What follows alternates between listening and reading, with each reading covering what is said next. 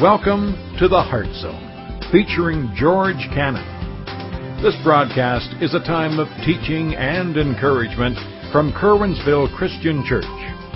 For more information, we invite you to visit us on the web at www.curwensvillechristian.org. And now for a message from the Heart Zone. Here's George Cannon. A lot of you have been expressing to me that you've been really appreciating this series, The God Questions, as we've been really wrestling with questions that all of us face. And so the first week we looked at the issue of whether or not God is real. That really led into the next question, which was, is the Bible true? Because if He's real, He's revealed Himself in His Word, well then is the Bible true? Why isn't it just like any other book of any other religion? And so then we looked at the whole issue of whether or not last week that do all faiths, all religions lead to heaven. And then we saw that Jesus claims exclusive right. He says, I am the way, the truth, and the life. No one comes to the Father except through me. And we saw that after examining some of the religions and saw that, you know, to say that they all lead to heaven really is to express our own ignorance because they're all so diverse. They all say so many different things. And their whole concepts of heaven, whether they say there's a heaven or not, are so different. So when we say as Americans they all lead there, we're really expressing our own ignorance. And in the midst of that, Jesus says, I am the way. This next question really builds upon that. You say, how does it build upon that? Because it's really a natural outflow of that. If Jesus, if you're it, if you're God, and if you're in control, why do you allow suffering? Why do you allow pain? Why do we go through what we go through? If you're in control, we all wrestle with that, don't we? Nod your head. I mean, if you're not wrestling with that, I mean, whether you're a Christian or not, we all struggle, don't we? God, why? Why? And it comes. And it comes in the most unexpected ways. And it really is an issue that we wrestle with. So here's what we're going to do today. As, as with all the other questions, we're going to examine this question. We're going to look at this question in detail. We're going to look, first of all, at the struggle. What is the struggle that we have with it? Then we're going to go from there and really look at what the nature of suffering is. And, and really when we discuss the nature of suffering, I'm just going to be honest with you, there's going to be some hard answers there. There are going to be some answers that we're not going to want to accept. There's going to be some head answers, that is, they're really, okay, that's good for the knowledge, George. But then there's going to be some hard answers. And then what we're going to do is, as we look at this question, we're going to wrap it up with Psalm 88 and talk about coping with it. How do we cope with suffering? Because let me just go ahead and say this to you. I'm going to make a point here. You may want to write this one down. The Bible assumes that you and I are going to suffer. Do you understand? There's an assumption in the Scripture.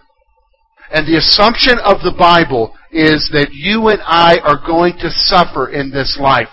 From Genesis to Revelation, from Genesis from the, when paradise was lost to where paradise is regained in Revelation. In between is books filled with an assumption that we're going to suffer, especially God's people are going to suffer. And so we need to struggle with that, and we do struggle with that. So let's, let's look first of all at the struggle. Here's the first thing I want you to see. No one is immune from suffering. No one is immune from it. The reality of that came to me real early. I was raised in a home of an alcoholic.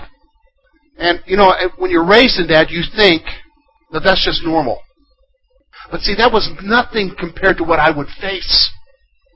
See, no one's immune from suffering. And I remember when I was in college, I worked at a Burger King. And I was on the grill, and the boss came over and said, You got to go home. I said, Well, you know, you got to go home now. This was in Columbia, and I was over in the western part of the town, and I had to drive over on the eastern, northeastern part of the town, so it took me 20 minutes to get home, walk through the door. My mom meets me at the door crying, and she says to me, Your daddy is dead. Somebody murdered him. See, no one is immune from suffering. For some of you, it may be a terrible childhood. It may be a terrible marriage. It may be watching a loved one in addiction. It may be losing a loved one to cancer. or some other disease. It may be a tragic automobile accident. It may be a layoff. We're not immune, are we? Have you noticed that suffering really is no respecter of persons? The rich suffer as much as the poor. Those who have intellect suffer as much as those who don't. In fact, if you notice sometimes when you're a Christian, you suffer more than maybe those who don't have Jesus. See, no one, no one is immune. No one, it's there. It's the big, ugly gorilla in the room that nobody wants to acknowledge. Have you noticed that? We don't want to acknowledge. We wrestle with it, but we try to go on with our lives like, oh, you know, I'm a Christian. Everything's supposed to be happy and hunky dory and wonderful till the next week comes. And with it comes more suffering, more issues. No one is immune from it. And, and listen here, so with, because of that, here's the next point. It is a question that everyone struggles with. Well, I can tell you there have been times when I have been in my office and I have heard of a loved one, when I mean a loved one, a fellow believer that I genuinely, dearly love, and hear that they have passed away or that they have under, un, un, undergone some terrible crisis or situation in their life, that I have to be honest with you that there are times when I have to pound my fist on my desk and say, God, why? Why? Why them, Lord? Why are they going through that? Why do they have to deal with that, Lord? They've already dealt with so much. We ask those questions, don't we? Now, here's the problem, though, is because in our Christian circles, we really shouldn't be asking that kind of question. Because, you know, God, God loves us and, you know, it's not right for you to wrestle and question. No, my friends, remember what I told you. It's okay to question. It's okay to question. It's okay to ask Him the reality. And listen, let me, let me just express this to you. John chapter 11, remember Lazarus when he dies? Jesus goes and as he comes near to where they are, Martha hears that Jesus is coming and she runs out to him. And listen to what Martha does. Martha, Martha runs to him and says, Lord, Lord, if you had been here, he would not have died. The one you've loved would not have died, Jesus, if you'd been here. What's she doing? Questioning. Listen, and, and, and do, this is a homework assignment for you. Go, go there. Go to, go to John 11 when you go home. And here's what you do. When you go to John 11, when you go home, here's how Jesus responded to her. Listen, this is what he said to her. Silly woman, get with it. No, he didn't do that. He said to her, I'm the resurrection and the life. Your, your brother will rise again. Put your hope in me. See, he, he's not rebuking her for asking questions. See, my friends, it's only natural to ask questions. So ask them. Wrestle with God about it. Listen, my friends, you're going to face things that you can't handle. And, and just to say, well, I just got to suck it up. I may not understand that one. That's not right. You need to go to Him and wrestle with Him. In fact, we're looking at the Psalms. Do you understand the Psalms? The, the, they're, they're called laments. They're, they're, they're called heart cries. The Psalms are heart cries. And you'll read, and we're going to read one here in a moment, we're going to read actually the saddest of the Psalms. Do you understand? Psalm 88 is called the saddest Psalm. And you're going to read where the guy is crying out to God, God, where are you? That's our struggle, isn't it? Can you relate to me? Can you relate to me? We can all relate here. I mean, if, if you're saying you can't relate, you're not real. You've had too much caffeine this morning. Do you understand what I'm saying? So here's, here's the scoop. What's the nature of suffering? We're going to look at three different things. And again, I'm going to tell you, you may not like them because some of them are hard, some of them are head, and some of them are heart.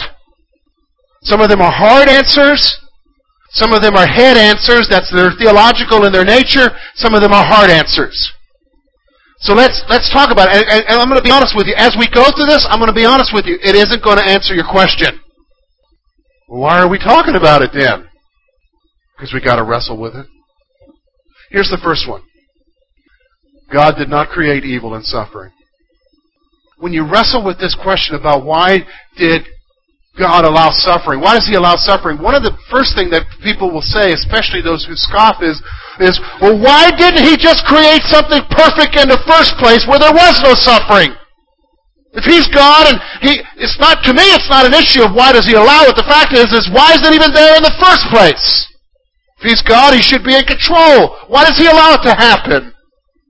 My friends, the reality is, is He didn't create it that way. Bible tells us from the very beginning, beginning in Genesis, listen to this, in Genesis chapter 1, to 31st verse says this, this is after He had created everything, and when God saw all that He made, He saw everything that He had made, and indeed, it was very good. See, the world that God created for us was perfect. We say, well, where did the suffering come from? Where did the problems come from? Where did the evil come from? Us. Adam and Eve. Sin. See, here's what here's, some of us. You know, let me just stop for a moment. We gotta I gotta make this point because you know what? You might be doing something that's wrong, and you might be engaging in some sin, and you just think it's your little pet thing. But I'm going to be honest with you. Sin is so seismic in its effect that it affects everything around you. And you know, Adam and Eve's little sin affected everything. It affected the world.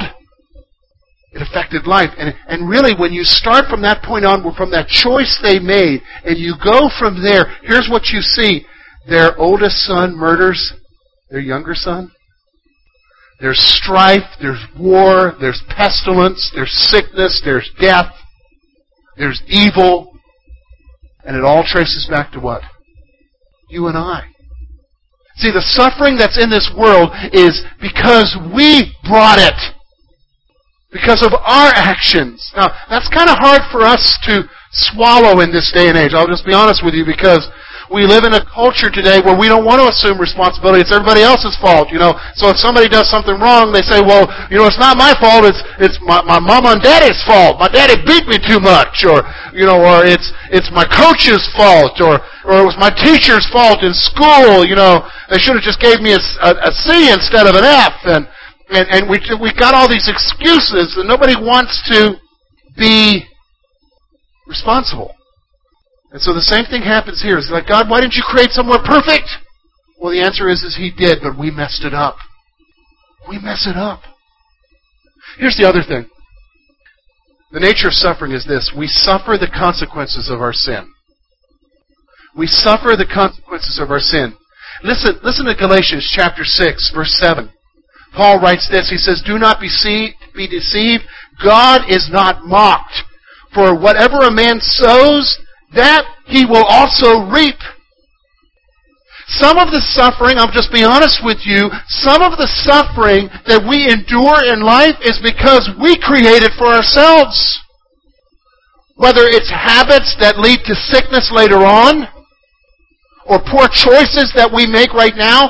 I mean, it's, it's like when you push, if you got a bunch of dominoes lined up, if you push the one domino, it's going to do what? It's going to, there's going to be a chain reaction and other dominoes are going to fall too. And one of the things we've got to grasp is, is that maybe the difficulty that we're going through is not because God is being mean and God is doing wrong. It's that because we've made a wrong choice. And so therefore we have to endure the consequences. They're there, aren't they? Here, in fact, let me, let me explain something to you. You know, I love Jesus, and one of the wonderful things about Jesus is that he brings forgiveness and healing in a person's life. But there's one thing that he doesn't remove consequences. Consequences. So then we see that. Then there's the final thing, and this is the one that made this is a hard answer. And I'll explain what I'm saying here because you may not like what I'm going to say, but this is in the Scriptures, written throughout the Scripture, and this is reality. We suffer because of God's judgment. We suffer because of God's judgment. I, I once heard Ravi Zacharias speak. It was uh, an audio file. And in it, he talked about being on a radio show out in California. And a woman called up very indignant and angry. And, and she said, if your God is so real, why did he let the hurricane wipe out New Orleans? If your God is so real, why did he allow the Twin Towers to happen? If your God is so real, why did he not do, do all this? And he said, You know, I don't have an easy answer for that, but he said, I find it very interesting that all of a sudden in your life, You want God to intervene in these natural catastrophes. But in every area, every other area of your life, you don't want God at all. Listen to what um, Proverbs says. I was reading it this week in my devotions, and I thought, man, this fits with what this point is. This is this is God speaking. He said, "Because I called and you refused, I have stretched out my hand, and no one regarded. Because you disdain all my counsel, and will have none of my rebuke." I will also laugh at your calamity. I will mock when terror comes. When your terror comes like a storm and your destruction comes like a whirlwind, when distress and anguish come upon you, then they will call on me, and I will not answer. They will seek me diligently, but they will not find me. Because they hated knowledge and did not choose the fear of the Lord, they would have none of my counsel and despised my every rebuke. Therefore, they shall eat the fruit of their own way and be filled to the full with their own fancies. It's a hard one, isn't it? You know, one of the reasons why we suffer is because we don't want Him to be in our life. And He says, okay, if you don't want me in your life, fine. Then you're on your own. And so we face it, don't we? See, I, I mean, just think about those three answers. Remember, you know, first of all, He didn't create evil and suffering we face the consequences of our sins and we suffer because of God's judgment. The reality is, is those aren't satisfying, are they? Especially if you're here and you're going through it. And in a room this size, there's somebody here going through it. You're suffering in some way. And my answers, I already told you before I started, right? They're not going to satisfy the soul, are they? They're not going to satisfy you in your grief and in, in what you're going through. And, and, and just be wait. If you're not going through something now, just wait. It'll come around the corner. Because that's the nature of life. And, and this does not satisfy you. You say then, well, what will? God Himself. He is the one who will help us to cope. So I want you to notice with me Psalm 88. We'll read it together. I'll read it to you. And then we'll look and see what it says to us about coping with suffering. This is the saddest of Psalms, so I want you to hear how the writer writes to us. O Lord, God of my salvation, I have cried out day and night before you. Let my prayer come before you. Incline your ear to my cry. For my soul is full of troubles. My life draws near to the grave. I am counted with those who go down to the pit. I am like a man who has no strength, adrift from the dead, like the slain who lie in the grave whom you remember no more, and who are cut off from your hand. You have laid me in the lowest pit, in darkness, in the depths. Your wrath lies heavy on upon me. You have afflicted me with all your waves. Selah. You have put away my acquaintances far from me. You have made me an abomination to them. I am shut up, and I cannot get out. My eyes waste away because of affliction. Lord, I have called daily upon you. I have stretched out my hands to you. Will you work wonders for the dead? Shall the dead arise and praise you? Selah. Shall your loving kindness be declared in the grave, or your faithfulness in the place of destruction? Shall your wonders be known in the dark, and your righteousness in the land of forgetfulness? But to you I have cried out, O Lord. And in the morning my prayer comes before you. Lord, why do you cast off my soul? Why do you hide your face from me? I've been afflicted and ready to die from my youth. I suffered your terrors. I am distraught. Your fierce wrath has gone over me. Your terrors have cut me off. They come around me all the day long like water. They engulf me altogether. Loved one and friend you have put far from me, and my acquaintances into darkness. It's a pretty sad psalm, isn't it? But you know, as we read it, a lot of you here could say, man, I can relate to what he's saying. I have been there. Or maybe you're saying, I'm there right now. But here's what I want you to see. First thing we see about coping with suffering is this. We need to recognize this, that suffering affects our whole being. Suffering affects our whole being. When you listen to this psalm, notice what he's saying. That it's affecting every area of his life. It's affecting his sleep. It's affecting his health. And listen, let me go one step further. Notice what it says. It's even affecting his friends and acquaintances. How? Because of what he's going through, they're leaving him. Haven't you gone through that? When you went through a hard time and you went through some kind of affliction or struggle in your life, have you noticed that sometimes your your friends and acquaintances are like, better stay away from them right now. It's like maybe you got the plague or something and they were afraid to catch it from you. Have you noticed that? When you you're suffering hard times, you notice how few your friends get during that time. It's when things are okay, everybody's there. This is what the psalmist is saying. The psalmist is saying is that my friends are abandoning me. Affects your whole being. You're saying, how, how does, how does that help me to cope with it? I think that's the first step to coping with it is to recognize that it affects every area of your life.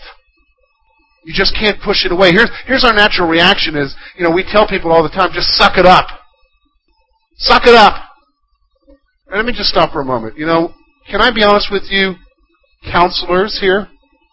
When your friends suffer a loss, like a loss of a loved one, the worst thing you can do is to tell them to suck it up. Let them cry. Let them grieve. Let them mourn. It's only natural.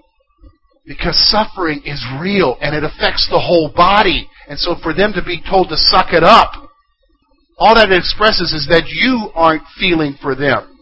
Because you don't like the mourning. But my friends, it's all part of the process of coping is recognizing that suffering really what? Affects our whole being. The next thing I want you to see is this. It drives us to cry out to God. Notice in the psalm, he's saying, God, I cry out to you every morning. God, where are you? Lord, I'm there. God, your hand is heavy upon me. Why is this happening? Have you noticed how many questions he's asking? Have you noticed the struggle that's going on within him? He's crying out to God. He's not giving up on him. He's still hoping. See, part of your coping process for, for dealing with whatever it is that you're going to go through is the reality of crying out to Him. Do you hear what I said? Sometimes we want answers, but it's not answers we need. We just need to know His what? His peace, His presence. That He's there. See, it's okay to go to Him and to cry out to Him. It's okay to go to Him and wrestle with Him. Why did you allow this to happen? To let Him envelop you in His love and His presence. You may not get an answer, but you'll get a peace. How you cope with it is that you allow suffering to drive you into the arms of the Heavenly Father. Whether you're angry or not, you go. You talk. And you weep. And you're real. It drives you. The other thing I want you to see about coping with our suffering that we see from this psalm is this, is our hope is in God. Even in spite of where He is, even in spite of the pain and the sadness of this psalm, the psalm writer keeps saying the same thing. God, I am coming to you for my deliverance. God, I am coming to you for my comfort. God, I am coming to you to help me through this problem. I need you, God. You're my hope. I don't understand why you allow it. There's no easy answer. But you're my hope. You're my hope. You know, a few hundred years later, the Apostle Paul would write in 2 Corinthians about a problem that he was going through in 2 Corinthians chapter 12, verse 7 through 10. And in it he says he went to God three times and he asked God three times to take away the problem.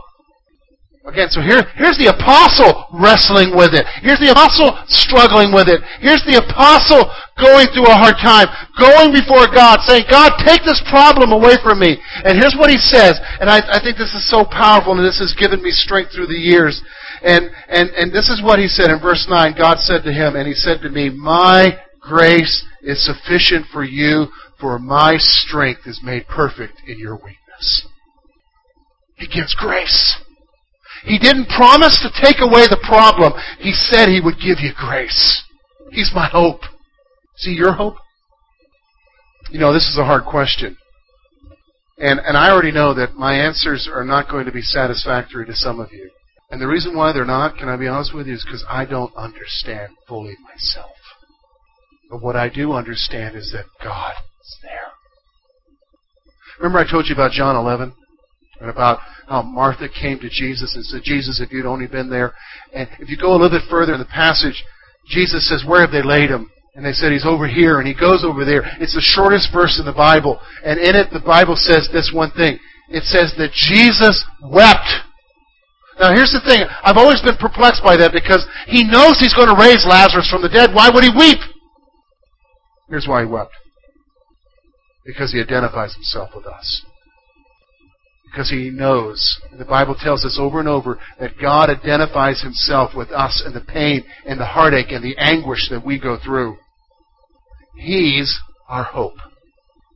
So whatever you're going through, you've got to put your rest there. You've got to wrestle there. And find your strength there. You understand what I'm saying? Find your strength there. You say, okay, George, how do we wrap this up? I mean, you basically told me you don't have an answer. Well, I've given you some answers, but really, you've got to find the answer from your wrestling with God. But let me give you two things. Number one's a question. How are you coping with suffering? How are you coping with it? You say, what do you mean? The fact is, is we all face suffering, and we've got to deal with it somehow. The wrestling and the questioning is a part of it, and you've got to deal with it somehow. And so you're coping, you're trying to find a coping mechanism somewhere for the suffering. So you may be enduring a bad marriage, you may be enduring a bad relationship with a parent, you may be enduring something at work, you may be enduring a health issue, you may be enduring some sort of suffering in your life. But you're trying to cope with it somehow. And we have coping mechanisms. And and, and, and we have to, you know, the thing is, is we don't recognize it because we all suffer. We all face it. If we don't recognize how we, how we're coping with it, we always default to these behaviors. Have you noticed that? It's like our body naturally goes to those. Well, here's the next thing you need to recognize. If you're going to cope with it, cry out to Jesus. Tell him about your marriage. Tell him about the problems at home. Tell him about the problems at work. That's how you're going to cope. Wrestle with Him. You were never created to do it alone. Did you hear what I said? You were never created to face it alone. You were never created to face it alone. God did not create you to be an island to yourself. Thank you for being with us this morning. And we trust that today's message has been both challenging and an encouragement to your heart. At Curwensville Christian Church, a warm welcome is always extended to you. We're located at 700 State Street, Curwensville, Pennsylvania.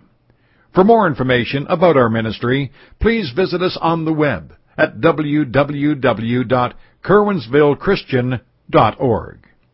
Now, on behalf of George Cannon and the entire church family, we hope that you will look to the Heavenly Father in all that you face this coming week.